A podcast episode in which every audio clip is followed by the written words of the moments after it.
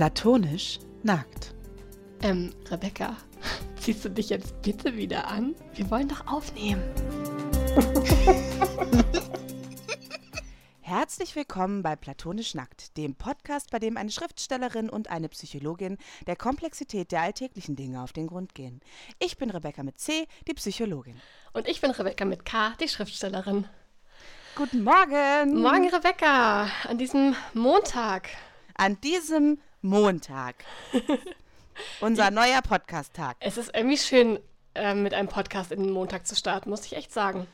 Es ist auf jeden Fall viel besser so. Also für mich persönlich habe ich am Freitag schon gemerkt, der Freitag war nämlich auch schon wieder super stressig und dann habe ich so gedacht, wenn ich jetzt noch einen Podcast aufnehmen müsste, das wäre das Allerschrecklichste für mich. Ja, wenn man dann morgens aufwacht und weiß, okay, letzter Tag der Woche, aber das und das steht noch an und dann machen wir am Nachmittag auch noch Podcast. Das ist dann erstmal, puh, und dann muss man es ja, haben wir es ja abends immer noch hochgeladen und so. Und ich glaube, der, der neue Montag, der gibt uns sehr viel mehr Freiheiten und ein besseres, ein grundsätzlich besseres Gefühl.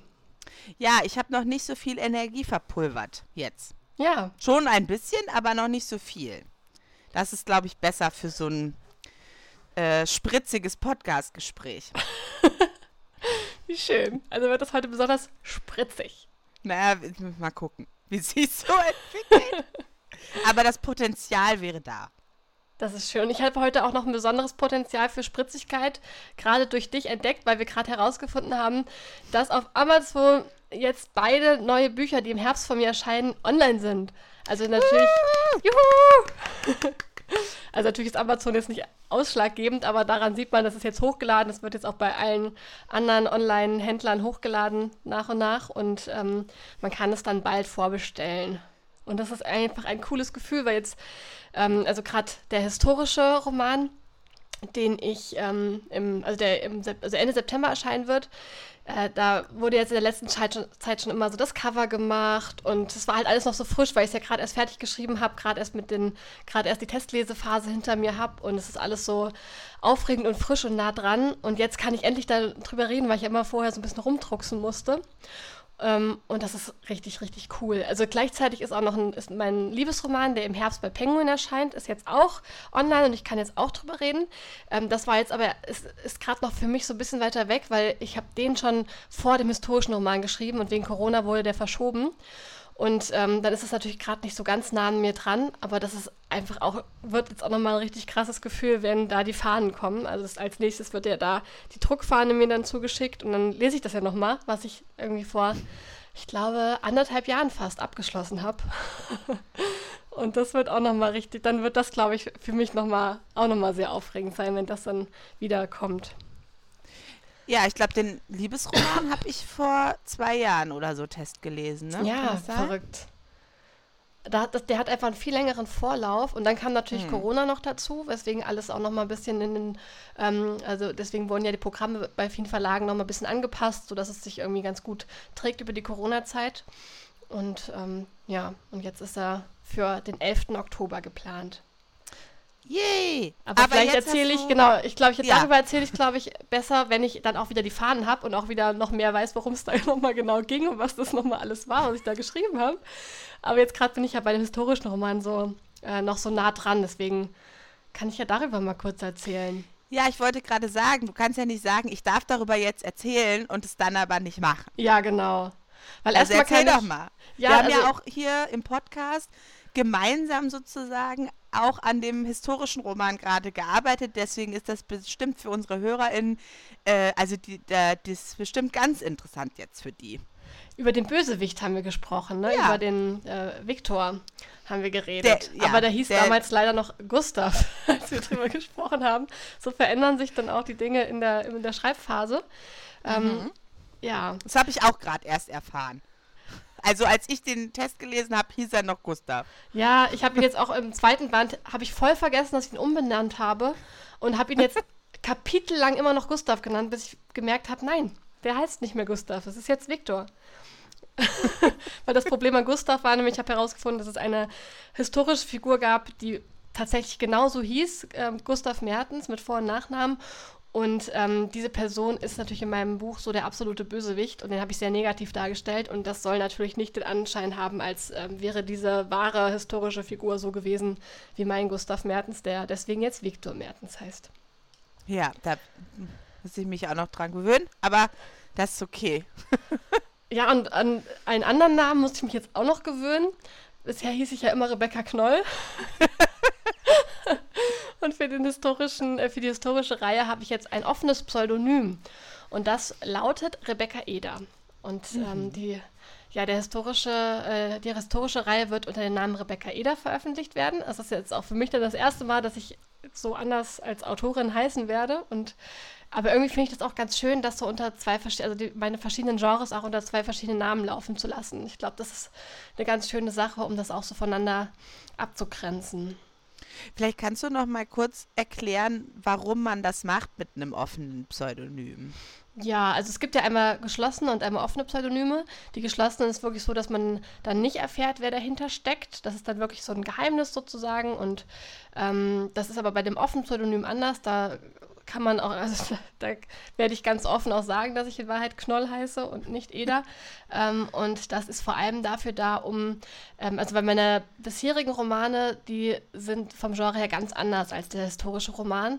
Und um die LeserInnen von meinen bisherigen Romanen auch nicht so zu verwirren, dass sie dann denken, was ist denn jetzt passiert? Was macht Rebecca Knoll? Das ist jetzt was ganz anderes als vorher. Ähm, macht man da so, so, sozusagen zwei zwei Linien auf. Und da bin ich jetzt, äh, das ist jetzt einfach eine andere Facette von mir und die heißt Eda. Und mhm. der Name Eda finde ich eigentlich, also ja, ich bin darüber immer glücklicher, weil ähm, ich habe mir den Nachnamen ausgesucht, weil durch mein Heimatdorf die Eder fließt. Und in der Eder haben meine Großeltern schwimmen gelernt vor vielen Jahren und ich bin da einfach gerne da an dem Eder-Ufer und irgendwie finde ich das eine, eine schöne Sache. Mhm. Das ist dann auch noch mal ein bisschen Heimatverbundenheit. Das ist doch wirklich äh, nett. also man könnte aber sagen, dass man ein offenes Pseudonym ähm, sozusagen macht, um die Leser nicht mit zu viel Veränderung zu konfrontieren in deinem Schreiben.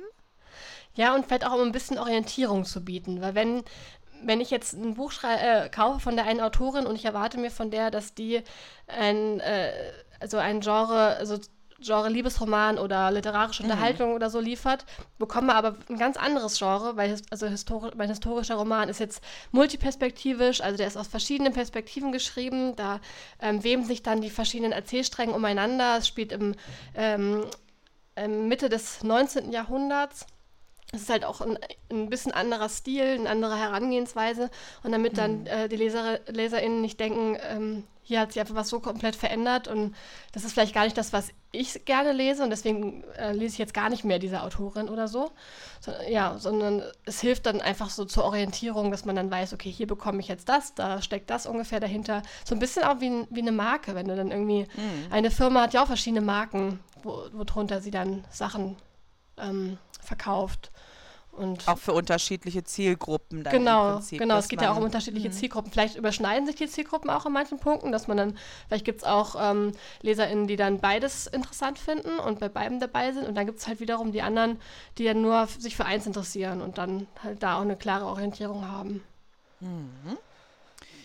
So, jetzt musst du dann aber doch noch mal ein paar Details rausrücken, würde ich sagen. Oder? Also ich weiß ja schon alles. Du weißt schon alles, das stimmt. Ich weiß schon alles, aber andere Leute sollen es doch auch wissen. das ist voll, ja, das ist irgendwie lustig, weil er die ganze Zeit immer so alles zurückhalten musste und schon so drauf gepolt war, die wichtigsten Details nicht zu verraten. Und ich habe ja auch immer, mein Lektor immer wieder gefragt, ja, wann kann ich das denn jetzt erzählen? Ja, gedulden Sie sich einfach noch bitte bis da und dahin. Ja, kann ich es denn jetzt erzählen? Ach, vielleicht einfach erst, wenn es dann wirklich ähm, online ist und dann macht es auch erst Sinn, darüber so groß zu sprechen. Und ich wollte, am liebsten würde ich die ganze Zeit immer allen, allen das erzählen, aber ja, und jetzt darf ich. Also der, der Roman, also es wird eine Reihe. Ähm, die ersten beiden Titel, also ich arbeite gerade am zweiten, ähm, sind also in der Mache. Und der, ähm, die Reihe heißt Die Schokoladenfabrik. Und es ist ähm, eine Familiensage über die Stollwerk-Familie aus Köln. Also vielleicht kennen manche noch äh, Stollwerk als äh, Welt ja, als Weltmarke, als ähm, also ehemaliges Familienunternehmen, das ähm, für Schokolade sehr, sehr, sehr, sehr erfolgreich und bekannt war. Ähm, es gibt immer noch äh, Stollwerk, die äh, haben immer noch verschiedene Schokoladenmarken, unter denen sie Schokolade verkaufen. Und ich erzähle die Anfangsgeschichte. Also es beginnt ähm, in Köln 1838 mit einem jungen Zuckerbäcker, der ähm, mit einer in meinem Roman mit einer Apothekertochter ähm, dieses Unternehmen gründet. Und ja, und es geht da, ich, ich erzähle das vor allem aus, aus der Perspektive der Frauen in der Geschichte, weil ich habe natürlich ganz viel recherchiert, viele, viele Bücher über die Stollwerks gewälzt und über die Zeit und über die Stadt. Ähm, und man erfährt über die Männer in der Familie ganz, ganz viel. Also man kann viel herausfinden über Franz Stollwerk, wie der da drauf gekommen ist, was der da gemacht hat, welche Unternehmungen der alle, ähm, ja, was der alles so angestoßen hat, um dahin zu kommen, wo die Familie am Ende war. Und über die Frauen erfährt man aber sehr, sehr wenig. Also man weiß nur so Eckdaten. Manchmal weiß man, von manchen weiß man noch nicht mal, äh, wann die gestorben sind oder wie die genau hießen oder so.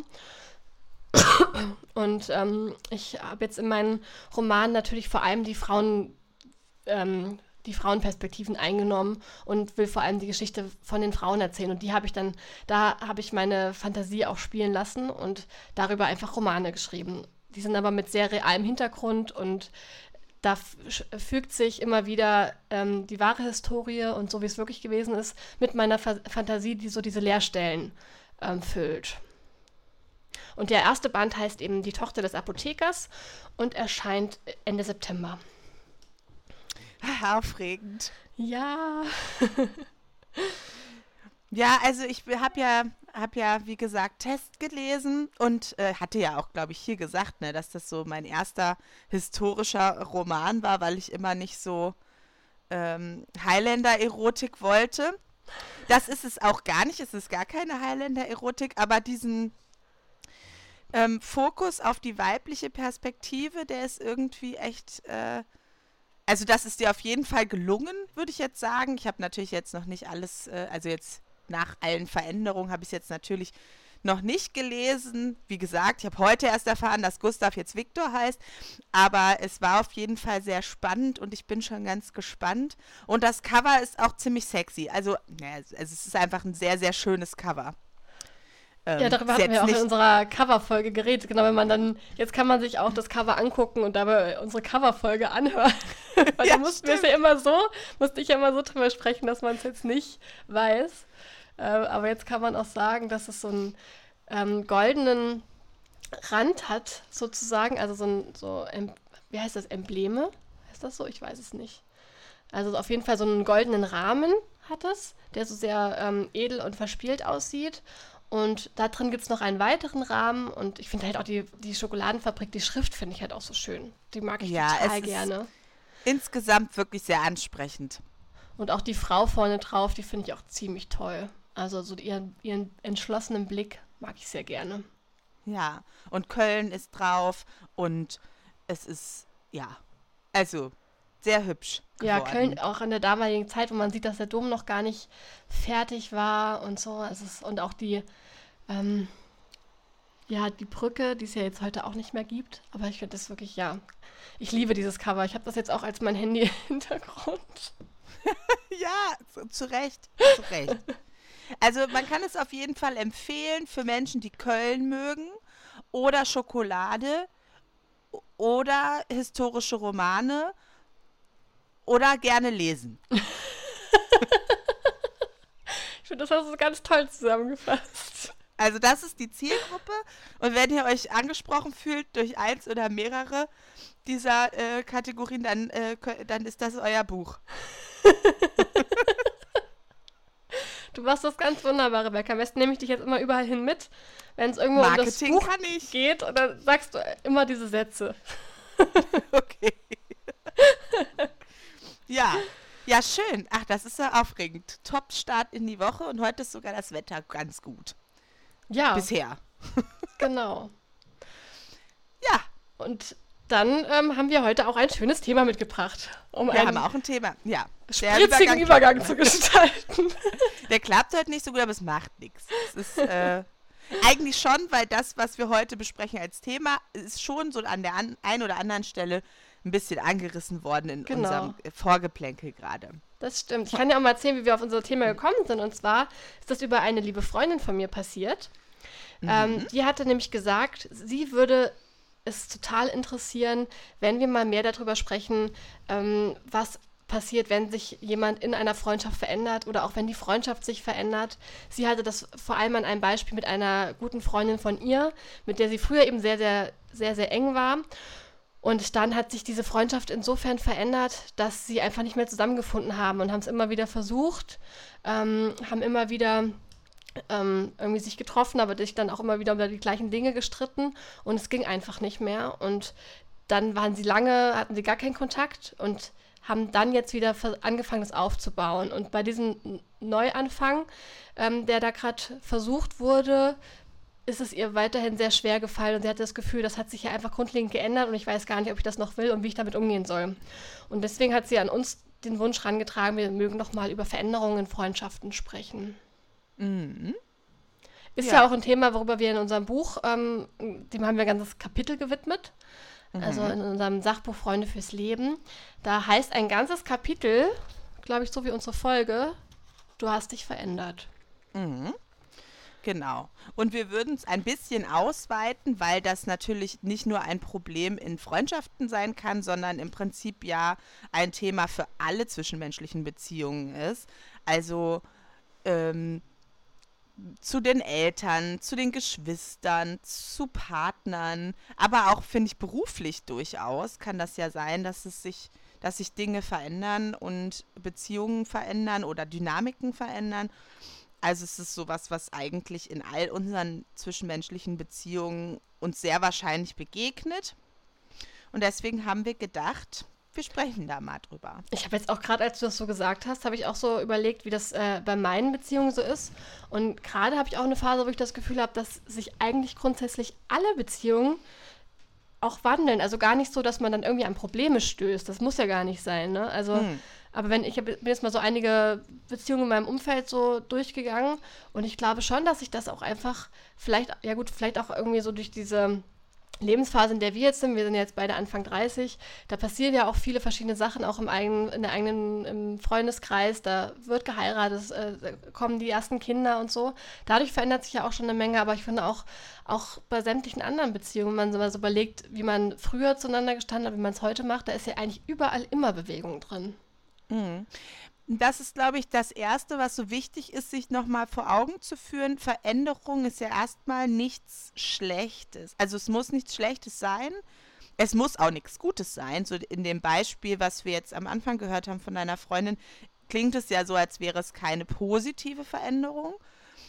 Aber selbst das finde ich, glaube ich, wichtig, gar nicht so zu bewerten weil Menschen verändern sich und Beziehungen verändern sich. Und natürlich kann es sein, dass ich an einen Punkt komme, wo ich sage, das passt nicht mehr zu mir und das ist auch traurig und schwierig. Aber ich glaube, es wäre viel schlimmer, wenn wir solche Situationen nie hätten. Mhm. Also stell dir das doch mal vor. Du hättest, also deine Beziehungen würden sich einfach nicht verändern. Das wäre alles statisch. Ist, kann überhaupt eine Beziehung statisch sein? Ich glaube hm. eigentlich nicht. Außer man hält immer wieder an einem Bild fest, was vielleicht gar nicht so viel mit der Realität zu tun hat und versucht immer wieder sich da dran zu klammern, spricht vielleicht immer wieder über früher, wie es damals war und hat so einen sehr rückwärtsgewandten ähm, Ton in der Freundschaft irgendwie. Also solche Phasen hatten wir auf, also jetzt nicht wir beide, aber wir auch mit gemeinsamen Freundinnen, die wir schon länger kennen, hatten wir auf jeden Fall dass es sowas war. Wir haben uns dann, wenn wir uns gesehen haben, haben wir darüber geredet, wie es damals war. Und wir sind auch in alte Rollen irgendwie dann gerutscht. Und das war dann auch schön für den Abend, aber das ist was, was wenig Bestand hat für den Rest des Lebens so. Also du kannst nicht dich jeden, Ta ja, jeden Tag damit beschäftigen, wie es früher war. Einmal im Jahr kannst du das machen, aber dann, dann verändert sich sozusagen der Kontakt. Aber wenn du wirklich involviert sein willst in dem Leben von einer anderen Person, dann kannst du nicht nur rückwärtsgewandt immer wieder darüber reden, wie es mal war, sondern dann muss man sich im Hier und Jetzt begegnen, so wie man gerade ist. Und ich glaube sogar, das rückwärtsgewandte darüber reden, wie es mal war, selbst das wird sich wahrscheinlich verändert haben, wenn man das jetzt so gegenüberstellen würde zu dem, wie es dann zwei, drei Jahre zuvor gewesen ist. Also auch darin spiegelt sich ja garantiert auch die Entwicklung der einzelnen ähm, Menschen innerhalb dieser Beziehung.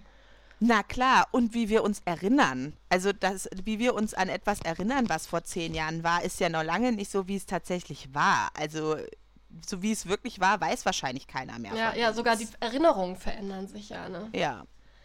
Und aber so kann man, glaube ich, versuchen, also ich glaube, es ist dann halt auch ein Versuch, etwas zu konservieren. Vielleicht auch aus der Angst heraus, dass man wenn man sich im Hier und Jetzt begegnet, eben vielleicht wirklich etwas loslassen muss, weil. Weil es so nicht mehr ist. Weil es so nicht mehr ist. Und das ist ja immer auch, es ist ja immer auch etwas, was man betrauern muss. Also auch, also ich sag mal, auch bei uns so. So wie es damals war, ist es heute nicht mehr. Und das ist ja auch also so wie es heute ist, ist es ja auch super. Aber mhm. manchmal, also ich habe gerade auch so ein bisschen so eine Zeitreisenstimmung. Weil Taylor Swift hat äh, ihr, ihr, Album Fearless re-recorded und ich habe das damals nicht gehört. Da war mich, waren wir ein bisschen zu alt. Aber heute bin ich da voll drin. Aber es ist halt das Album von einem 18-jährigen Mädchen, was über die Erfahrungen, als sie 15 war, geschrieben hat und dazwischen. Und deswegen bin ich die ganze Zeit gerade in so einer 18, 15 bis 18-jährigen Stimmung. und erinnere mich oder fühle mich dann auch so ein bisschen wie damals. Aber immer natürlich auch mit so einem Hauch von Wehmut und dass es nicht mehr so ist. Und gleichzeitig auch sehr viel Erleichterung, dass es nicht mehr so ist. Mhm. Ja. Aber selbst wenn sich etwas positiv oder weiterentwickelt in einer Beziehung, ist es natürlich trotzdem so, dass man das, wie es früher war, nicht mehr hat. Mhm. Ja. Das ist auch immer irgendwie ein bisschen traurig. Das ist auch traurig. Ja, wir hatten auch, glaube ich, das Kapitel beim Schreiben. Ähm, da war ein Anlass, äh, dieser Vorwurf, ähm, den ich auch schon gehört habe, weswegen, äh, also weswegen eine Freundschaft dann auch auseinandergegangen ist. Ähm, du hast dich verändert. Also das als Vorwurf, als ähm, was, du bist nicht mehr du selbst, so ein bisschen so diese Idee von, ähm, so wie ich dich kannte, so warst du richtig, so, so bist du. Und das, was da jetzt passiert, das bist du nicht. So, und, mhm. und dieser Vorwurf, glaube ich, den kennen, glaube ich, auch viele, entweder weil sie ihn selber schon gemacht haben, weil sie ihn im Kopf hatten oder weil sie ihn gehört haben. Und mhm. mich hatte das damals auch ziemlich äh, verunsichert. Also so diese Frage, stimmt das? Verstelle ich mich hier gerade? Bin ich irgendwie gerade dabei, mich zu verbiegen? Oder ist es einfach was, was ich, äh, wo ich mich verändert habe, wo mein Leben sich verändert hat und wo die Freundin vielleicht einfach äh, sich nicht mehr so wohl mitfühlt, ohne dass man sich das jetzt selber zum Vorwurf machen muss? Ja, also das ist genau das, was ich glaube ich auch meine mit ähm, Veränderungen passieren. Und ja, du hast dich verändert, aber zum Glück, also was wäre das denn für ein Leben, wenn man sich überhaupt nicht mehr verändern würde, weil man mit Anfang 20 seine Persönlichkeit fertig ausgeformt hat und dann lockt man das ein und zack, so ist es jetzt. Also das war aber doch lange Zeit äh, die Überzeugung, oder? Also jetzt, wenn man jetzt auch so das Ganze psychologisch betrachtet, wurde, glaube ich, eine lange Zeit lang angenommen, dass ein Mensch ähm, so einen wahren Wesenskern hat der einfach durch die ähm, Kindheit und Jugend so ausgeformt wird und dann ist der, bleibt der so, wie er ist. Das war ja ganz lange Jahre ähm, so die Grundüberzeugung, dass es so einen Wesenskern gäbe. Und wir haben ja auch bei der Recherche für unser Buch ähm, dann auch recherchiert, dass das jetzt nicht mehr der aktuelle Stand ist. Also man geht mhm. nicht mehr davon aus, es gäbe, gäbe einen Wesenskern, sondern man geht eher davon aus, dass ähm, dass Persönlichkeit zum einen natürlich ähm, von den Gegebenheiten äh, des, des Menschen, also, von, also aus genetischen Gründen geformt wird, aber auch zum ungefähr gleich großen Teil durch die Umwelt und durch die Erfahrungen, die man macht. Ja, also es ist halt, ähm, auch die Psychologie verändert sich immer noch, immer noch sehr viel, weil es einfach auch verhältnismäßig eine sehr junge Wissenschaft ist. Aber Wissenschaft als Grundprinzip ja natürlich auch irgendwie haben muss, dass man neue Erkenntnisse gewinnt. Und wenn man neue Erkenntnisse gewinnt, muss sich ja auch was verändern. Das ist ja eigentlich das ganze Prinzip von Wissenschaft. Deswegen ja. werden halt auch ständig Dinge irgendwie ähm, jetzt dann doch nochmal anders gesehen oder äh, das Gegenteil, also nicht das Gegenteil bewiesen, aber bewiesen, dass das so nicht ist.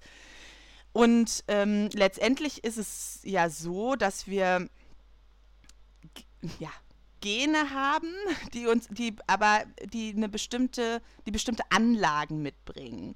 Und ob diese Anlagen tatsächlich ähm, zum Tragen kommen, also ob die Gene tatsächlich aktiviert werden, wird auch noch mal zu großen Teilen von unserer Umwelt bestimmt. Also du hast sehr wahrscheinlich Anlagen für bestimmte Dinge, die überhaupt nicht aktiviert worden sind, weil dein Umfeld das nicht hergegeben hat. Im positiven wie im negativen Sinne. Also das ist dann, äh, also da, ne, es ist so und das ist so viel und so komplex und ähm, es passieren so viele noch einschneidende Dinge ähm, im Leben, dass man eigentlich ja nie fertig ist. So. Und ich glaube, also es, es war so, der Konsens ist, glaube ich, gerade, dass so ab 30 irgendwie erstmal so ein bisschen eine gewisse Stabilität in der Persönlichkeit erreicht ist, aber dass dann irgendwie mit, mit weiß nicht, Mitte, Ende 50, wenn es dann losgeht mit möglicherweise Scheidungen oder die Kinder gehen aus dem Haus oder ähm, äh, also Menschen sterben, dass dann auch wieder ganz viel im Außen und in dem, im Umfeld passiert, was sich wieder so stark auch auf die Persönlichkeit auswirken kann. Und das ist jetzt dann eher eine durchschnittliche Betrachtung sozusagen, ne? Aber wenn man jetzt ja. so sagt, wenn man jetzt irgendwie ein Leben führt, in dem sich einfach öfter Dinge verändern, also wenn man vielleicht nicht so dieses klassische, okay, mit 30 hat man dann die ersten Kinder und dann bleibt das erstmal so bis Mitte 50, die Familienkonstellation so konstant, das ist ja eine hm. sehr, ähm, ja, also ja. So, so, sieht ja gar nicht das Leben der meisten Menschen unbedingt heutzutage aus. Nee. Und da kann sich ja auch, auch durch berufliche Entscheidungen, durch Wohnortentscheidungen, kann sich da ja auch in dieser Phase ganz viel verändern. Und ich kann mir vorstellen, dass dann diese, ähm, diese Annahme mit, also zwischen 30 und Mitte 50 passiert nicht ganz so viel, dass das da dann auch wieder vielleicht nicht unbedingt wahr ist. Ja, ne? Das ist halt das Problem mit Durchschnitt, ne? Es ist Statistik und ja. kein, keine echten Menschen. Also genau. die wenigsten Menschen, es gibt sicherlich welche, die Durchschnitt sind, aber im Prinzip ist es halt ein statistischer Wert so. Und ich denke, man kann sagen, dass einschneidende Lebensereignisse sich immer auswirken werden. Und wann die auftreten, das weiß man eben nicht. Also, ähm, jetzt, ich denke auch, diese Pandemie wird sich auf uns auswirken. Mhm. Wenn das dann irgendwann mal vorbei sein sollte, weiß man ja noch gar nicht. Aber vielleicht verändern sich plötzlich dadurch deine Werte oder du hast äh, Aktivitäten entdeckt in dieser Zeit, weil du dazu gezwungen wurdest, ähm, die du auch danach weiterführen willst. Oder du hast deine Freundschaften mal in Frage gestellt, weil es irgendwie klar war, ich kann jetzt hier nicht mit 20 Leuten Kontakt haben. Da muss ich mal gucken, wer ist denn jetzt eigentlich in diesem engeren Kreis, wo ich sage, die gehören in meine Bubble, mit denen will ich mich treffen, für die gehe ich ein Risiko ein. Das sind ja Fragen, die man vielleicht vorher nicht sich stellen musste. Und natürlich verändert das was. Absolut. Von Was daher, ich halt auch ähm, beim Schreiben von unserem Buch für mich irgendwie so eine schöne Erkenntnis fand, also während wir recherchiert haben und darüber diskutiert haben, ähm, so zu sagen, es ist auch völlig okay, dass sich Freundschaften ändern. Es ist völlig okay, wenn sie dann auch zu Ende gehen, wenn man dann merkt, ähm, die Freundschaft war mal schön. Ich möchte, würde am liebsten das konservieren, es geht aber nicht, weil sich eh nun mal alles verändert. Ähm, und es war damals toll, aber es ist jetzt nicht mehr so. Und dass das halt okay ist, dass man auch loslassen hm kann. Und das, das war irgendwie für mich beim Schreiben irgendwie so eine schöne, irgendwie befreiende Erkenntnis, dass das alles völlig in Ordnung ist, dass Veränderung okay hm. ist, dass Loslassen okay ist, dass es aber auch okay ist, wenn man nach Jahren denkt, ach, ich will wieder anknüpfen. Vielleicht passt das ja jetzt aus irgendwelchen Gründen wieder. Ja, also das Ding ist auch, ähm, da merkt man ja auch, finde ich, wieder einen Unterschied zu romantischen Beziehungen.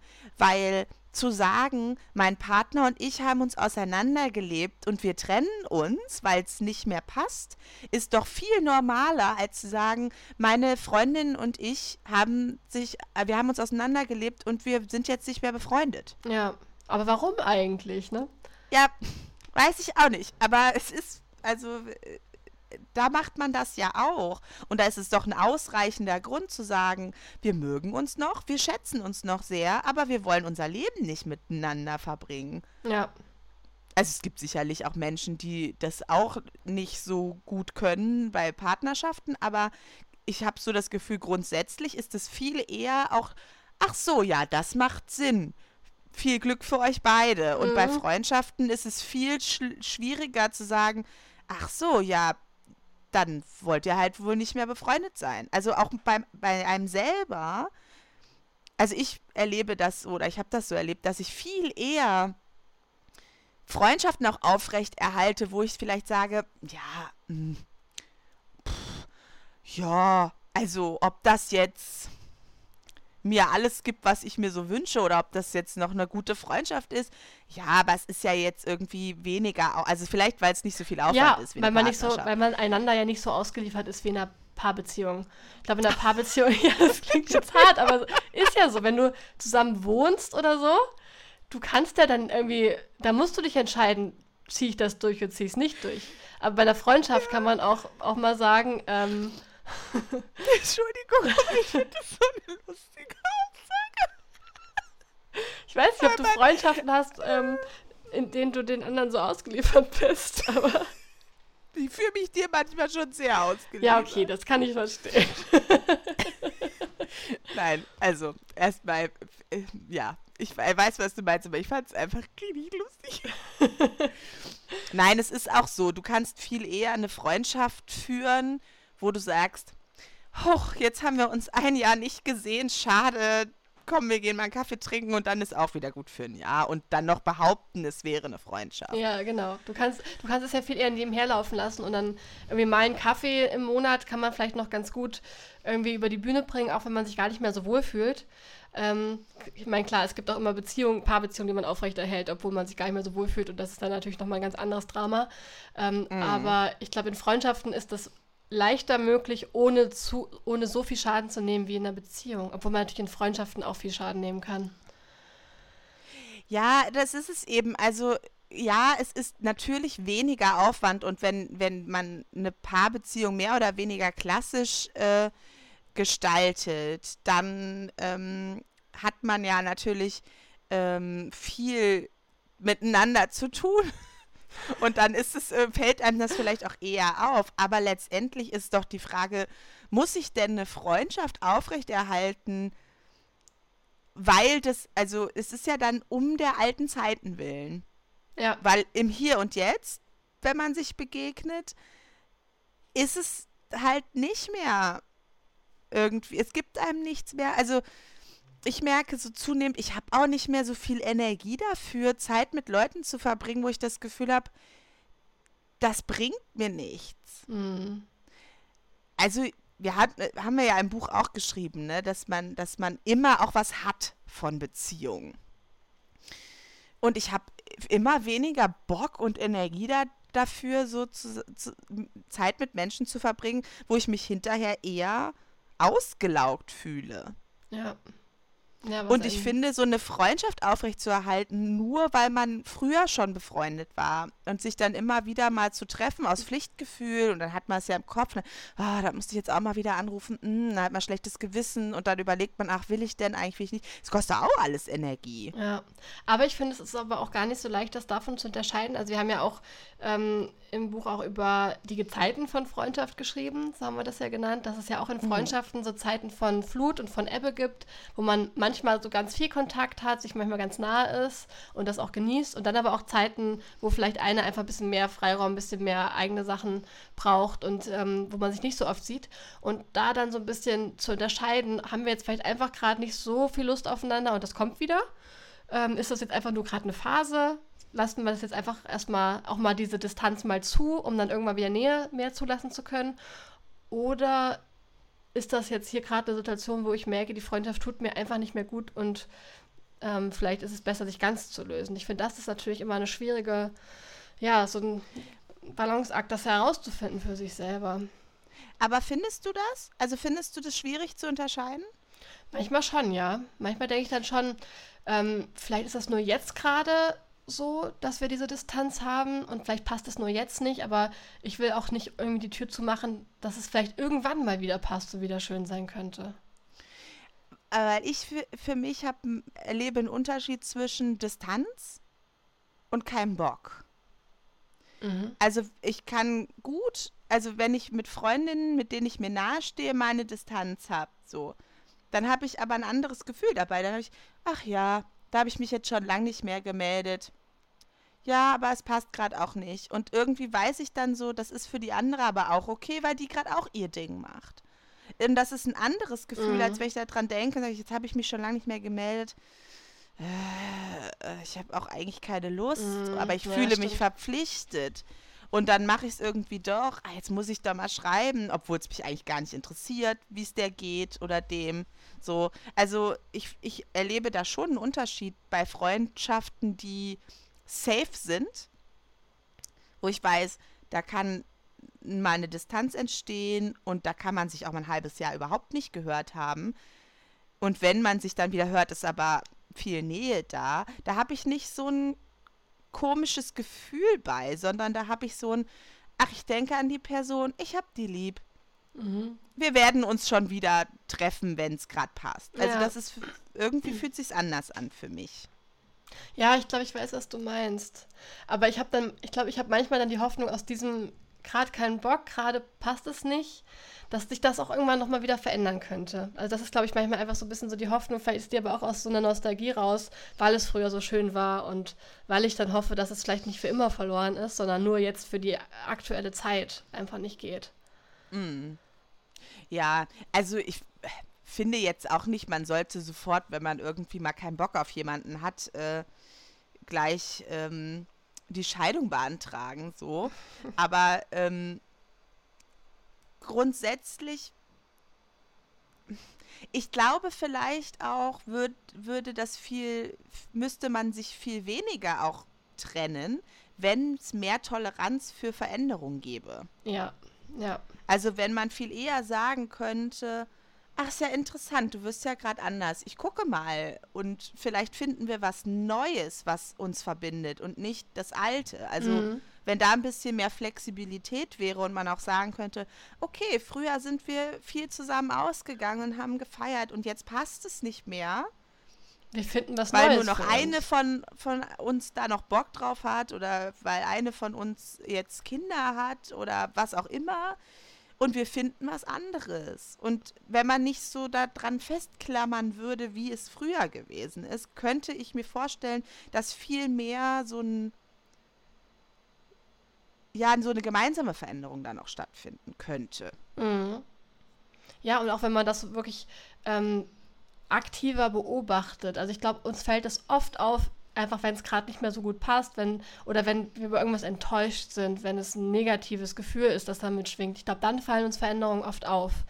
Und mhm. sie fallen uns oft gar nicht auf, wenn es ähm, sich einfach positiv entwickelt, wenn wir merken, ach, wir sind enger zusammengerückt, wir haben ein neues Hobby zusammen entdeckt, wir haben, machen jetzt das und das. Das fällt uns, glaube ich, nicht so oft auf. Und vielleicht ist es auch schon schön, wenn man einfach aktiver beobachtet, was eigentlich mit der Beziehung um einen herum so passiert oder mit den eigenen pa Beziehungen so passiert.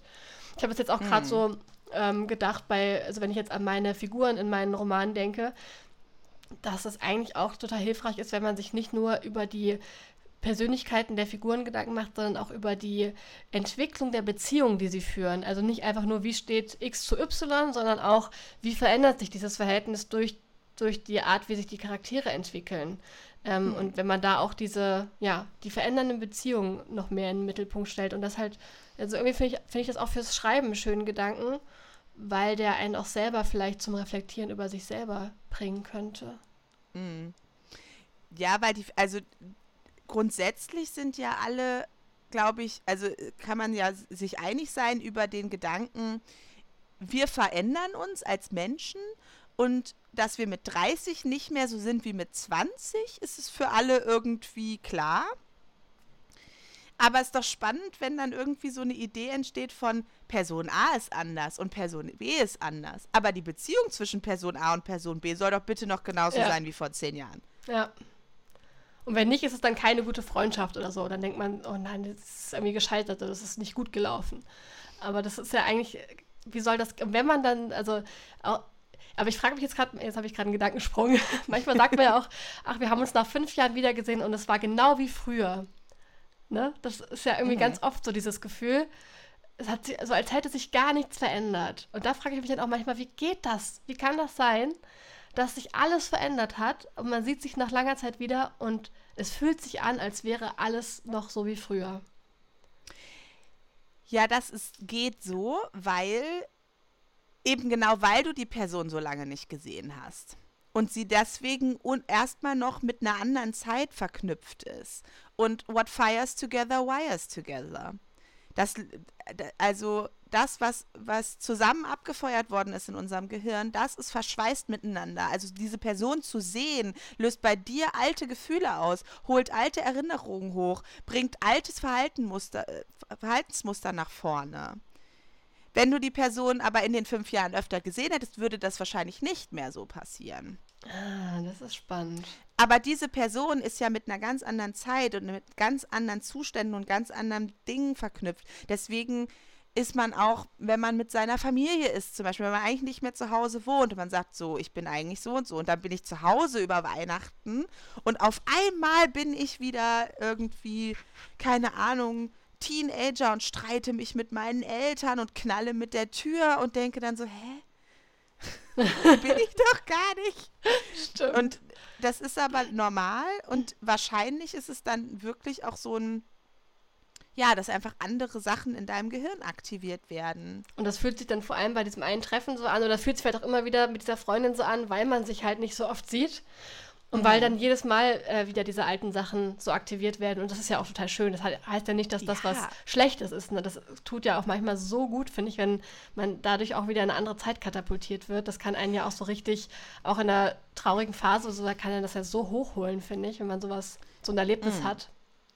Und wir haben das ja auch noch. Also wir können ja, wenn wir bestimmte Dinge miteinander tun, können wir das ja wieder rekreieren. Mhm. Also wenn ich jetzt mal bei dir übernachten würde, was wir früher total oft gemacht haben und was heute einfach nicht mehr so häufig vorkommt, ja. dann ist es gleich ein ganz anderes Gefühl und dann machen wir andere Dinge und dann, äh, dann wird uns das auch passieren, dass es sich so anfühlt Oder früher. schaukeln in der Goethe-Anlage. Oder Schaukeln in der Goethe-Anlage. so, das sind so Sachen, die machen wir nicht ständig, aber wir können, ähm, wir können das ja rekreieren. Und vielleicht ist das eigentlich auch eine schöne Idee, dass man eben in seinen Freundschaften auch guckt, okay, gerade wenn die lange dauern, wir müssen oder wie können wir Raum schaffen für Veränderung aber wie können wir vielleicht auch ganz bewusst und aktiv sagen, okay, aber wir erinnern uns auch immer mal wieder daran, wie es früher war. Mhm. Auf so eine Art und Weise. Mit so ein paar, ähm, ja, mit so ein paar Links in die Vergangenheit, so ein paar Sachen von früher. Ich muss jetzt gerade an den ähm, Erinnerungsspaziergang denken, den wir mal für dich gemacht haben am Geburtstag. Oh ja, das erzähl du mal, weil ich weiß es nicht mehr so genau.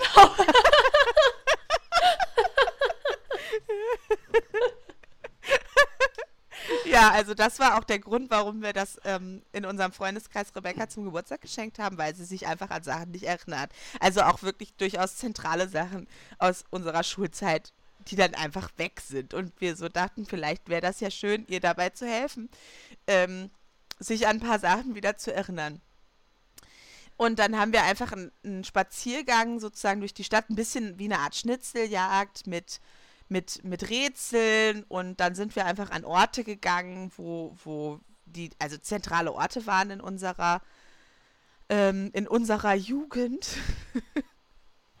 und äh, genau, dann sind wir da einfach, ich glaube, wir waren zu viert. Ja, ich glaube, wir waren zu viert. Und dann sind wir so durch die Stadt gelaufen und sind, haben uns dann halt einfach auch ganz aktiv so an die Situation erinnert, die an diesen Orten ähm, passiert sind. Wir saßen auf unserem alten Schulhof und haben alte Briefchen gelesen, die wir uns im Unterricht geschrieben haben. Und, ähm, und du hattest eine alte Deutscharbeit von mir gefunden. Ja. Und mir mitgebracht. ich habe aber auch wirklich gar keine Ahnung, warum die bei mir lag. Aber sie lag bei mir. Und ähm, ja, ich habe die Tendenz, manchmal Sachen aufzuheben, die man eigentlich nicht mehr so unbedingt braucht. Und, äh, was für mich sehr praktisch ist, weil mein Gehirn ungefähr nichts aufhebt, was man vielleicht nicht mehr braucht oder auch oft, was man auch noch braucht. ja, das ist natürlich, äh, das ist natürlich ein äh, Aspekt unserer äh, Freundschaft, der sich nie verändert hat bisher. Stimmt. Dass ich mich im Zweifelsfall für uns beide erinnere. Ja, das ist echt praktisch für mich. ja. Aber das, und da war ja auch, dann sind wir ja auch in so eine Stimmung gekommen. Wir sind dann durch die Stadt gelaufen. Ich hatte so eine Bluetooth-Box dabei, da haben wir alte Musik gehört.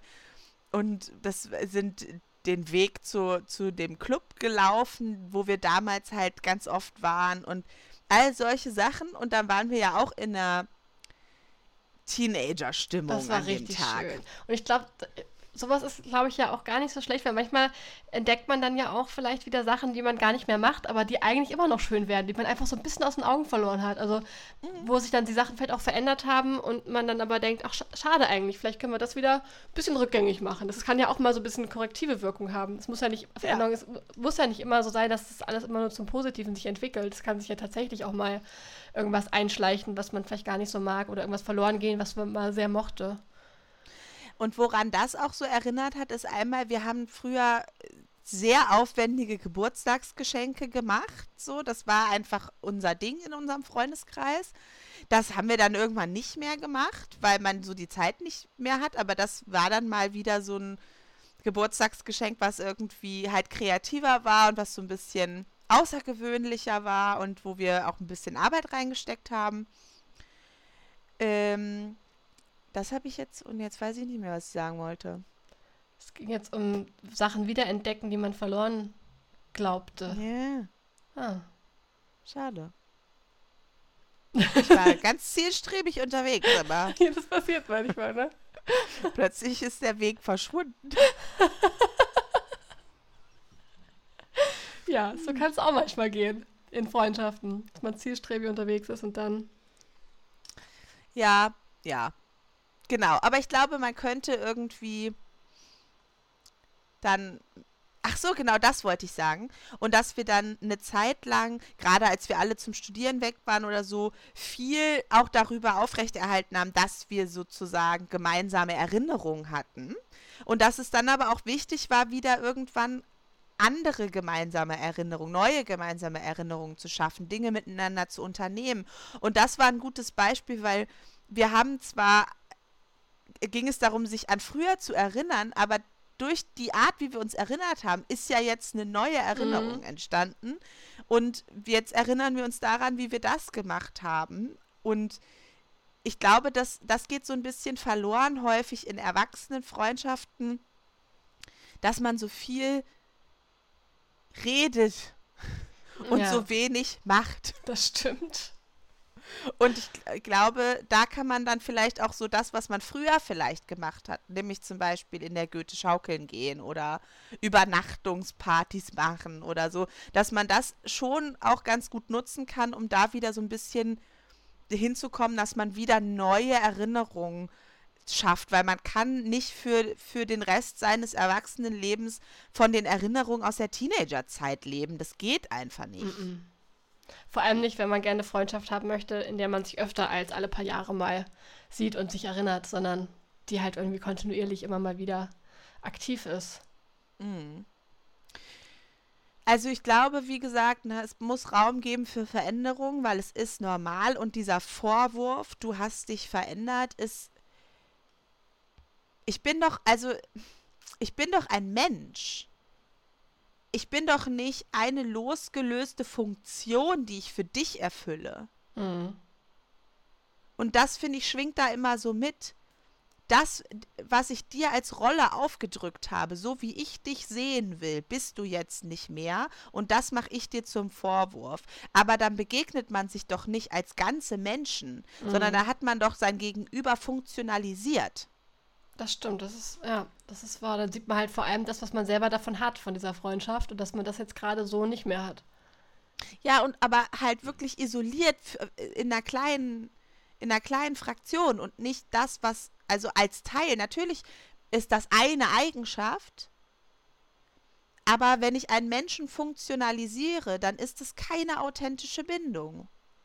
Mhm. Und dann bin ich natürlich irritiert, wenn plötzlich noch andere Dinge auftauchen, die vielleicht mit dieser Funktionalisierung im Widerspruch stehen. Und ich glaube, dass man sich von Menschen verabschieden darf, die einen funktionalisieren. Weil ich bin ein ganzer Mensch. Absolut und es richtig. gibt und ich habe natürlich in, in anderen Rollen eine Funktion, beispielsweise in meinem Beruf. Und da ist es so, aber in meinen privaten Bindungen möchte ich nicht funktionalisiert werden. Und da möchte ich als ganzer Mensch mit all meinen Facetten auftauchen können. Ähm, natürlich ist das auch immer gar nicht so einfach und das ist auch ein Prozess, aber wenn dafür da kein Raum da ist, weil jemand anders für mich entschieden hat, welche Funktion ich zu erfüllen habe und welche isolierte Eigenschaft ich mitzubringen habe, dann ist das für mich keine Freundschaft. Und davon darf man sich verabschieden. Es ist auch keine vernünftige romantische Beziehung, oder? Nein. Nein. Und selbst von Eltern, die so mit einem umgehen, weil also nicht selten funktionalisieren Eltern ihre Kinder oder wird man als Geschwisterkind von seinen Geschwistern äh, funktionalisiert. Auch da darf man sich abgrenzen, ja. weil das ebenfalls dann keine ja keine authentische gute Bindung ist. Mhm. Aber eine, ein anderes, äh, einen anderen Fall gibt es, glaube ich, auch noch, wo du jetzt authentisch noch sagst. Es gibt ja schon durchaus auch den Fall, wo man dann selber das Gefühl hat, der, die andere Person ist gerade nicht mehr authentisch. Also die geht gerade irgendwie durch irgendwelche Probleme, die sie hat, durch irgendwelche Einflüsse, der, denen sie ausgesetzt ist, geht die wirklich so ein bisschen verloren und man hat dann so das Gefühl, ich möchte ihr doch gerne helfen und sie ist einfach nicht mehr so, wie sie, sie ist einfach nicht mehr authentisch, sie ist nicht mehr hm. so, sie, so, so, wie ich also das Bild, was ich von ihr hatte, wird jetzt gerade gar nicht mehr bestätigt und ich habe das Gefühl, das ist gerade nichts Gutes, was ihr da passiert. Das gibt es ja auch. Hm. Und das ja. muss man davon dann, glaube ich, nochmal abgrenzen. Aber ich glaube, man fällt sehr schnell in diese Situation, dass man denkt, das ist gerade der Fall und vielleicht ist es was ganz anderes. Aber es gibt ja tatsächlich Freunde, die dann vielleicht irgendwie was durchmachen, was schwierig ist oder die irgendwie gerade einen Weg einschlagen, wo man selber sagt, oh, das tut diesen Menschen nicht gut, der, das ähm, wird nach hinten losgehen. Wie Absolut. dann damit umzugehen ist, finde ich dann auch nochmal richtig schwierig. Ähm, ich finde, dass in einer guten Freundschaft, in jeder guten Beziehung sollte man sich kritische Dinge sagen dürfen und man sollte sich auch sagen dürfen, wenn man mit was nicht einverstanden ist oder sich Sorgen macht oder irgendwie nicht so ganz versteht, was die Person da gerade tut. Das finde ich grundsätzlich sollte das sein. Aber es ist doch was anderes, jemandem zu sagen, du hast dich verändert, du bist überhaupt nicht mehr du selbst oder zu sagen, hey, sag mal, wie geht's denn dir eigentlich gerade? Mhm. Ich habe irgendwie das Gefühl, es ist gerade eine schwierige Zeit. Ich mache mir ein bisschen Sorgen. Ähm, wollen wir mal reden? Ja, ja, absolut richtiger Oder? Punkt. Genau das. Genau das meinte ich, ja. Und natürlich macht man sich manchmal Sorgen und natürlich treffen Freundinnen und Freunde auch mal Entscheidungen, mit denen man nicht einverstanden ist. Vielleicht sogar jeden Tag. Äh, und die Frage ist doch dann viel eher so, ja, okay, da bin ich jetzt nicht mit einverstanden, aber ich bin trotzdem, ich unterstütze aber ich akzeptiere es vielleicht einfach, ne? Oder ich denke, uh, das geht in die Binsen, das wird wohl nichts werden. Und dann bin ich halt da, wenn es in die Binsen gegangen mhm. ist. Das ist ja auch okay. Ja. Und ich darf auch mal sagen, mh, hm, keine Ahnung, seitdem du den neuen Job hast, habe ich irgendwie das Gefühl, da ist ganz wenig Work-Life-Balance oder du machst so viele Überstunden und ich mache mir ein bisschen Sorgen, wie geht es dir denn so? Ja. Aber zu sagen, du hast dich verändert. Da schwingt halt so ein, so ein großer Vorwurf mit, wo man ja. dann das Gefühl hat, man muss sich jetzt vor dieser Person rechtfertigen. Und das muss man ja nicht. Also, nee. das muss, kann ja auch, es also darf ja auch kein Vorwurf sein. Also, wenn jeder darf sich so viel verändern und dumme Sachen machen, wie er will und kann auch irgendwie total die blöde Wege einschlagen. Dafür muss man sich dann auch nicht rechtfertigen. Das ist ja irgendwie die eigene Entscheidung. Das ist ja mhm. auch noch, ähm, noch die Sache, wie gut man sich da auch irgendwie ähm, auch die eigenen die eigene Distanz oder die eigenen Grenzen wahrt. Dass, ja die, dass, dass man auch Grenzen setzen kann, auch sagen kann, das hier ist aber mein Leben und wenn ich jetzt gerade was richtig Dummes machen will, dann mache ich das. Und du brauchst mhm. mir dafür keinen Vorwurf zu machen. Ähm, genau, es ist ja ein großer Unterschied. Ist das jetzt hier ein Vorwurf oder ist das hier, ähm, wenn du magst, lass uns mal reden, ich mache mir Sorgen, ähm, das und das, äh, ich, ich habe das Gefühl, da leidest du gerade drunter. Mhm. Und mal, also einmal das, man begegnet dem ja ganz anders und es geht dann eben darum, wie geht es eigentlich der anderen Person da gerade mit? Und vielleicht setzt sie auch gerade Prioritäten, die ich nicht nachvollziehen kann. So, ne? Vielleicht ähm, ist, ist, entwickelt mein Leben sich gerade dahin, dass mir zum Beispiel mein Job weniger wichtig wird und ich mich eher auf andere Sachen konzentrieren will. Und wenn ich dann aber sehe bei meiner äh, Freundin oder bei meinem Freund, dass da so, ähm, dass da jetzt ganz viel Fokus auf Karriere ist und dass das irgendwie viel Raum einnimmt, dann ist das ja erstmal nicht zwingend was Schlechtes. Es ist nur eine ganz andere Prioritätensetzung, als ich die selber habe. Und vielleicht habe ich selber schlechte Erfahrungen damit gemacht und mir ging es damit nicht gut, aber nur weil es bei mir so war, heißt das nicht, dass es bei der anderen Person auch so sein muss. Ja. Und, und da, zu das auch wieder abgrenzen, ne? Das ist ja auch wieder und, die Kunst. Ja, und nachzufragen, hey, geht es dir damit gut? Wie geht es dir damit? Erzähl mir doch mal, was gerade los ist und dem offen zu begegnen, wird in der Regel eher dazu führen, dass die andere Person vielleicht dann auch irgendwie bereit ist, sich mal kritisch mit was auseinanderzusetzen oder auch ein oder auch einen Hinweis oder eine Kritik anzunehmen, als wenn man da reinmarschiert und sagt, ich trete deine Tür ein und hau dir eins über und sag, du hast dich verändert und jetzt reiß dich mal zusammen. Jetzt sei wieder so, wie ich dich, äh, wie ich dachte, dass ich dich kenne. Ja. Das ist. Ja, man muss halt immer irgendwie. Natürlich ist das total schwer, weil es ja auch enttäuschend ist, wenn man irgendwie denkt, ah, jetzt ist gerade was anderes wichtiger als die Freundschaft oder die, die Dynamik hat sich verändert und das, was ich mir eigentlich wünsche von der Freundschaft, geht vielleicht gerade nicht, aus welchen Gründen auch immer. Ähm, und wenn man selber Erfahrungen gemacht hat, dass man dann auch schnell so, ja, aber bei mir war das so und sei bloß vorsichtig, dass du das nicht auch so hast. Aber am Ende sind wir ja auch alle erwachsene Menschen und jeder muss seine eigenen Entscheidungen mhm. treffen. Und ich darf aber natürlich auch sagen, okay, das darfst du gerne so machen. Aber, aber an dieser Stelle bin ich dann raus. Ja, genau, das ist ja auch völlig, völlig ja. okay. Und das muss ja nicht mal bedeuten, an dieser Stelle beende ich die Freundschaft. Das kann ja auch bedeuten, du mach das gerne so, aber ich glaube, dann ist das vielleicht ein Thema, was wir beide nicht miteinander besprechen ja. können. Ja. Man kann ja auch akzeptieren, dass man zu einzelnen Themen vielleicht unterschiedliche Meinungen hat äh, oder da ja da einfach ganz andere Einstellungen und das muss ja dann nicht jedes Mal wieder ausdiskutiert werden. Das kann man ja auch einfach mal so akzeptieren, dass das in dem Bereich vielleicht einfach so ist. Ja. Und sich dann auch, auch akzeptieren, dass man da unterschiedlich ist und dass man da vielleicht nicht auf einen Nenner kommen wird. Ich meine, natürlich gibt es da auch, finde ich jetzt für mich, gibt es da auch immer irgendwie Tabus, wenn ich dann weiß, okay, das und das ist vielleicht eine Meinung, da muss ich dann mit diesen Menschen auch nicht mehr viel zu tun haben. Ja. Ähm, die gibt es wahrscheinlich auch für jeden, so No-Gos. Aber ich finde, in vielen Bereichen ist es auch völlig okay zu sagen, da sind wir ein bisschen unterschiedlich, aber das ist auch nicht der Grund unserer Freundschaft, sondern es gibt andere Sachen, ähm, über die reden wir sehr, sehr gern oder, oder die machen wir sehr gern zusammen. Hm. Ja, das ist halt, also. In irgendeiner Folge haben wir da, glaube ich, schon mal drüber gesprochen, dass man in der Pubertät ja auch so noch sehr eindimensional funktioniert. Ja. Und dass vieles so schwarz-weiß ist und so ist es dann und so ist es nicht und das finden wir gut und das finden wir scheiße und so muss man sein und so darf man nicht sein. Und dann ist die Orientierung ja viel leichter. Und man kann auch in der Freundschaft irgendwie viel leichter sagen, ah, okay, hier sind wir uns einig und das finden wir doof und dazwischen gibt es nicht so viel. Mhm. Und je größer, also je erwachsener wir werden und desto mehr Erfahrungen wir machen, desto mehr kommen wir natürlich auch an den Punkt, dass wir merken, ja, aber so funktioniert das Leben halt auch nicht. Und dann wird es natürlich auch in Beziehungen komplexer. Ja. Weil dann können wir nämlich nicht mehr nur sagen, diese Musik finden wir gut, diese Musik finden wir scheiße. Und mehr Meinungen haben wir gerade nicht. So. Stimmt. Ja. Und das, dann gibt es natürlich viel mehr, worüber man auch äh, verhandeln muss in Freundschaften und Beziehungen jeglicher Art. Ähm, insbesondere wenn das eine lange Geschichte hat. Also es ist natürlich viel leichter mit neuen Freundschaften oder neuen Beziehungen, die man jetzt knüpft, weil man sich ja schon als, als erwachsene Menschen begegnet.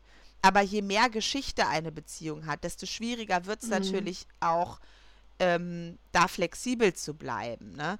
Und jetzt beispielsweise die Beziehung zu Geschwistern, die so viel Vorlauf hat sich mhm. dann als erwachsene Menschen im Hier und Jetzt zu begegnen und zu sagen, ich habe dir die Windeln gewechselt und trotzdem nehme ich dich jetzt als erwachsene Frau ernst. Zum Beispiel, jetzt mal als Extrembeispiel. Ist, glaube ich, schwierig. Also, aber ich finde halt, es geht. Wenn man ja. wenn man neugierig bleibt für die Veränderung und wenn man die irgendwie auch ein bisschen willkommen heißt und die bemerkt und sich dann darüber auch so ein bisschen freut. Also man dann so merkt, ach krass, meine Schwester und ich, wir waren früher immer so und so zusammen, jetzt sind wir so und so zusammen und es ist auch schön. Und irgendwie mm. hat sich das auf eine richtig coole Art verändert. Und das halt auch manchmal fällt, also eigentlich fände ich es auch schön, wenn man das auch manchmal so feiern könnte. So, wie schön, dass sich das so und so entwickelt hat, wenn man das so ein bisschen mit mehr Stolz und mehr Freude betrachten könnte. Und nicht so, oh Gott, das hat sich verändert. Früher haben wir doch immer das und das gemacht, das machen wir jetzt gar nicht mehr. Ist ja eigentlich auch, auch in Beziehung, auch in Paarbeziehungen so ein bisschen, finde ich, dass man ja oft ähm, hört, dass die Leute sehr äh, an der Anfangszeit so ein bisschen hängen und so, ach ja, damals, da waren wir so und so romantisch, da haben wir das und das alles zusammen gemacht. Das war so eine Leidenschaft ständig in jeder, äh, in jeder Sekunde und jetzt, ach, das ist alles irgendwie langweilig geworden, so nach dem Motto. Und dass man viel, hm. viel mehr so an dem Früher gern festhalten möchte und sich das zurückwünscht, aber gar nicht so sehr sieht, was man dafür aber stattdessen gewonnen hat und was auch die positiven Veränderungen dieser Beziehung sind. Und ich, ja, ich fände es eigentlich eine schöne Sache, das einfach mit mehr Neugier und mehr ähm, Freude zu be beobachten. Ja, und auch, glaube ich, sich immer wieder bewusst zu sein, dass man dazu neigt, Vergangenes auch zu idealisieren ja. Total zu also wenn ich jetzt darüber nachdenke, also ja, ich habe auch eine gewisse Nostalgie bezüglich unserer Freundschaft früher, aber gleichzeitig sind wir uns viel häufiger auf den Sack gegangen. Wir haben uns wir haben uns öfter gestritten oder zumindest waren wir irgendwie sauer aufeinander. Ja. Es gab viel, es war also es war intensiver, aber es war auch anstrengender. Anstrengender auf jeden Fall. Also wir Und haben viel, viel Ruhe so, gewonnen in unserer Freundschaft, viel Entspanntheit. ja, wir haben viel Ruhe und viel Entspanntheit gewonnen. Und wenn wir uns jetzt, also wenn wir uns jetzt eine Woche mal nicht gehört haben, so dann fällt uns das auf und dann ist von beiden so, hm, ich glaube, wir sollten jetzt aber mal wieder. Aber es ist auch nicht so, dass irgendwie jemand in Panik gerät und man schon gleich überlegt, die kann mich bestimmt nicht mehr leiden. Die hat sich neue Freunde gesucht. Äh, und was da alles irgendwie in unseren unsicheren Pubertätsköpfen abgelaufen ist, so, das will ich alles auch nicht mehr nee, zurückhaben. Das stimmt. Es ist auch gut, dass das auch abgeschlossen ist, dieser, dieser Teil davon. Und das Schöne, wir können ja jederzeit The OC gucken. Ja, so. auch das, das sollten Und wir dann, echt mal wieder machen, unbedingt. Ja, aber das sagen wir halt auch schon seit Jahren, ja. dass wir das unbedingt mal wieder machen sollten. Ja, aber deswegen aber sollten wir das wirklich unbedingt bald. mal wieder machen. ja. Ja. Aber ich glaube, wir könnten langsam zum Ende kommen. Oder hast, möchtest du noch was hinzufügen? Gerade habe ich dich, glaube ich, unterbrochen. Ja, ich weiß jetzt noch nicht so richtig, ob wir jetzt schon wirklich so darüber gesprochen haben, so was denn dann, wenn, wenn man wirklich sagt, es passt nicht mehr. Ja, stimmt. Oder haben wir da genug drüber gesagt? Also. Also wir haben ja auf jeden Fall äh, gesagt, dass Loslassen okay ist. Und also mhm wir haben ja, also das war, wie gesagt, auch für mich einfach ein großer Punkt beim Schreiben von unserem Buch. Das äh, fand ich so entlastend, so die Erkenntnis, man kann auch eine Freundschaft beenden und das ist okay und die war trotzdem toll und es war trotzdem eine gute Zeit, aber ähm, man kann auch loslassen. Und da ja. haben wir ja auch ein ganzes Kapitel zum Loslassen und zu Trennungen in Freundschaften geschrieben. Da kann das man ja vielleicht an dieser Stelle dann halt auch weiterlesen, wenn man sich jetzt entscheidet, ich möchte mich trennen. Ja. ja, hm, genau. Also, es ist natürlich schwierig, aber ich glaube, je mehr man versucht, die Augen vor einer Veränderung zu verschließen, desto mehr nimmt man sich auch die Möglichkeit, vielleicht einen guten Weg mit der Veränderung zu finden. Oder man macht irgendwie zu viel kaputt auf dem Weg raus. Mhm. Ich finde es ja auch immer schön, Wie wenn man versucht, auf eine positive Art irgendwie mal zu besprechen. Also das nicht so, du hast dich verändert, aber so, mir ist mir aufgefallen, wir machen letztes Jahr das und das viel mehr und das und das weniger. Wie findest du das? Ich finde das irgendwie lustig oder ich finde das irgendwie ein bisschen schade oder einfach drüber zu reden. Hm. Ja, oder wir sind uns an der und der Stelle nicht mehr so einig. Vielleicht kann man ja auch einfach mal darüber reden, ja. was sich so verändert hat. Warum siehst du das inzwischen so? Warum sehe ich das inzwischen so? Was ist in den letzten Jahren, die wir uns vielleicht auch aus den Augen verloren hatten, eigentlich passiert, dass sich unsere Meinungen so verändert haben? Also das war ja auch was, was wir so irgendwie gut fanden beim Buchschreiben und was ja auch der Grund für diesen Podcast war, ist, dass wir so gemerkt haben, ach cool, wir, wir haben viel mehr Gespräche über Themen, die wir sonst nicht so besprochen haben. Und ich glaube, das wäre ja auch eine Möglichkeit zu sagen, was war denn eigentlich in diesen Jahren, die wir uns jetzt nicht gesehen haben? Mhm. Warum hattest du eigentlich das Gefühl, haben wir uns auseinandergelebt? Wie habe ich das empfunden? Warum versuchen wir eigentlich gerade wieder eine Annäherung? Mhm. Was erhoffen wir uns davon? Und was müsste denn für dich dabei rauskommen oder was müsste gegeben sein, dass eine Annäherung wieder funktionieren kann? Was erwartest du eigentlich von dieser Freundschaft? Welches Maß an Kontakt? Welche Form von Kontakt wünschst du dir eigentlich? Was wünsche ich mir? Also das kann man ja auch ganz offen verhandeln. Mhm, absolut. Und bei Bezie weil ich glaube, das ist sowas, das würde man bei einer Paarbeziehung auch wieder viel eher machen. Ja dass man sagt, okay, ich wünsche mir das, ich möchte heiraten. Was möchtest du? Du möchtest nicht heiraten. Okay, haben wir schon mal ein Problem. Können wir mal drüber reden. Ähm, warum nicht bei einer Freundschaft auch? Ja. Ja. Ich, ich habe auch das Gefühl, dass, dass du damit jetzt auch schon gerade deinen Impuls gebracht hast, ja, oder? Habe ich auch gerade gedacht, weil ich hatte mir nämlich noch keinen überlegt. Ich habe mir auch keinen überlegt, aber mir ist jetzt, als ich vorhin kurz über das Schreiben über die Beziehung ein, ähm, gesprochen haben, als ich darüber gesprochen habe, ähm, habe ich gedacht, das könnte man auch schön als Impuls nehmen. Diesmal ein Überarbeitungsimpuls, also für die AutorInnen unter euch, ähm, dass man sich vielleicht bei irgendwas, was man schon geschrieben hat oder wo man gerade auch vielleicht dran ist, mal ähm, anguckt, wie die Figuren zueinander stehen, wie sich die Beziehung entwickelt, ob da eine Entwicklung stand, äh, stattfindet oder ob man vielleicht selber beim Schreiben dieser Entwicklung zu wenig Raum gegeben hat. Und das könnte man dann ähm, ja, sich einfach, also erstmal anschauen, dann vielleicht selber für sich mal niederschreiben, wie, wie könnte sich das entwickeln, wenn die beiden Figuren sich so entwickelt haben, wie, ist, wie verändert sich da vielleicht auch die Beziehung, das einmal ähm, so zusammenfassend runterschreiben und dann, wenn man Lust hat, wirklich ein bisschen in die Überarbeitung gehen und schauen, wie kann ich das so schleifen, dass das eine dynamische, authentische Beziehung ist, die mit den Figuren wächst. Hm. Ja. Ja. Gut. Schön. Machen wir so. So wird's gemacht. Dann sind wir am okay. Ende angekommen, würde ich sagen. Ja. Alles klar. Ja, Mensch. Dann eine Dann, äh, wunderschöne Woche. Ja, genau. Wünsche ich allen Beteiligten auch. Und wir hören uns wieder in zwei Wochen. Bis dann. Tschüss. Tschüss. Das war platonisch nackt. Ja, dann würde ich mich jetzt wieder ausziehen, okay?